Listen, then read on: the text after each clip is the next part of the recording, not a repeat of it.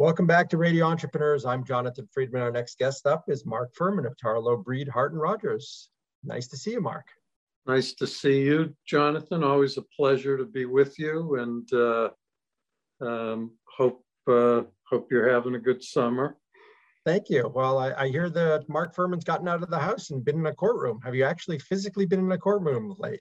I, I actually have. Uh, July 12th, uh, you know, the courts uh, were kind of reopened, uh, no Zoom, and uh, and I went in person to on a case, and I have to say we're, we're the only case in the courtroom, so it's very different than pre-pandemic. but and there were physical barriers everywhere, plexiglass separating the lawyers, the clerk, the judges. Um, so it's a different experience, a good experience. I, so um, we know you have a lot of pull. You must really have a lot of pull that you got in there, uh, fast and fast and furious, so to speak. Well, I don't, I don't know uh, why our case was uh, selected in this particular courthouse, but um, it was nice to be back. Uh, um, so it's very different than being on a Zoom call. Um, and uh, there are many good things about being in person. Uh, the commute to get there and to go back is uh, it's different than you know if you have a 45 minute hearing and you log on 10 minutes ahead of time just to make sure there aren't any uh, problems. It's very efficient.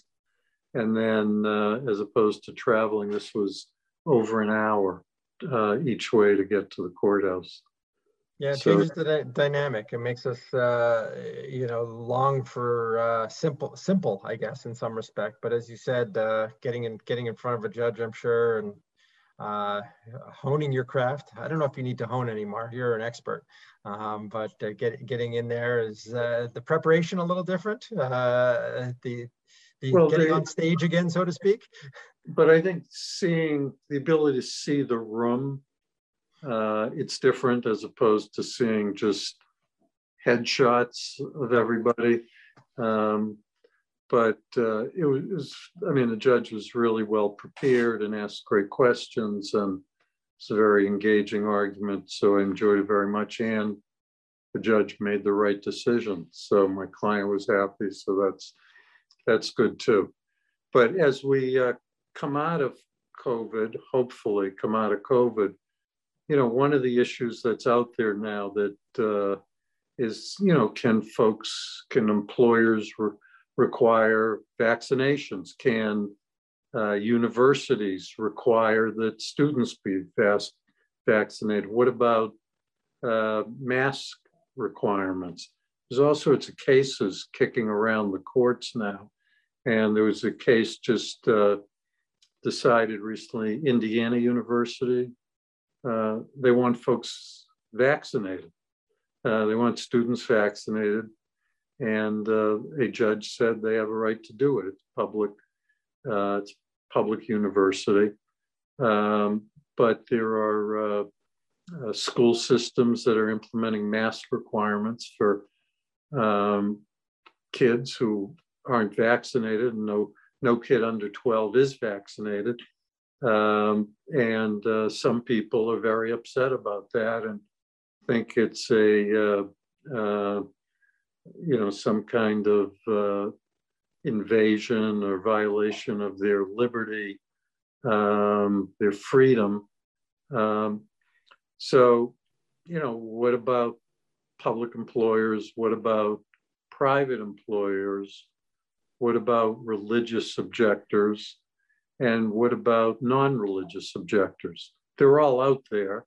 Um, and in, dro- uh, in droves. In droves. It, it's, it's, it's interesting because you cite the case of a public university, and um, it, it's interesting that a lot of what we're seeing seems to be in the public realm. Um, you know, mass transit, um, you know, places where they seem to be able to, you know, airlines, uh, airlines are private, of course, but airports tend to be public, uh, you know, entities or public domains owned by municipalities generally. Um, it, it's interesting that we're seeing a lot of these things in public, but in the private sector, doesn't a, a, a private business generally have a right to create policies as long as they're not discriminatory, but policies that they so choose. Um, they do.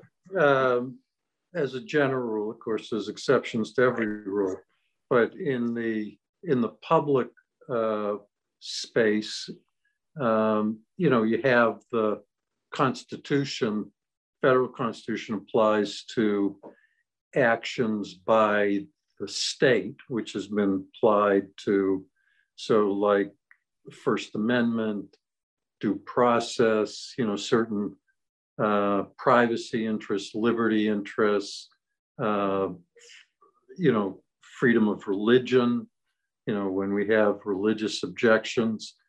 Uh, you know, generally those are uh, principles that apply in the public square, not in the in the private square. But you know, I mean, Massachusetts has a uh, Civil Rights Act that does apply to um, private conduct when there's, um, you know, threats, intimidation, or coercion involved. Um, and and then you have the issue of what's what's discrimination. So if someone has a religious objection, is that uh, religious discrimination? Does the discrimination laws apply um, private, uh, you know, as well as public? So, um, you know, these are cast as, you know, discriminatory, uh, you know, you're impeding my ability to engage in the free exercise of my religion, which prohibits vaccinations, for example, for whatever reason. And um, so the, but, um, you know, and, and then a related question is uh, for, for companies, uh, you know, private and public is when does everybody go back? And are they obligated to go back? Is it going to be an in-person uh, uh, situation, a hybrid, or work wherever you want to work that you feel like you can be productive. And the stakes in that debate are rather large, I think, because you know where you have um, have huge uh, implications for businesses that you know have sunk uh, tens of millions of dollars into leases and and have idle space uh, for you know better part of 15 months now and collaboration uh, etc uh, i would imagine that that these issues uh, and, and, we're just as you said we're just at the at the tip so to speak in terms of seeing litigation i would imagine over these issues um, but think about um, if, if you have a uh, virtual office, then you know you can employ people from anywhere in the world. Mm-hmm. It's it's really, and you know I think of it as, you know, our office has had a long time uh, employee who uh, excellent uh, uh employee who left Boston and relocated Florida. And, um, and that was about 10 years ago. And she's been working remotely from for 10 years, uh, doing an excellent job. I didn't think of that as, you know, how the world would work more broadly uh, once COVID arrived, but she's been a productive member of the firm for the decade or so she was in Boston, and equally so uh, since she's been in, in Florida. Um, so, you know, you do lose something. Uh, you gain something, you lose something and it, but it raises complexity as well. Uh, you know employers aren't necessarily thinking about withholding taxes and you know where do you work if you're working remotely? Do you work for an employer in massachusetts or do you work for an employer in florida? So it creates some complexity for you know it, uh, certainly small business.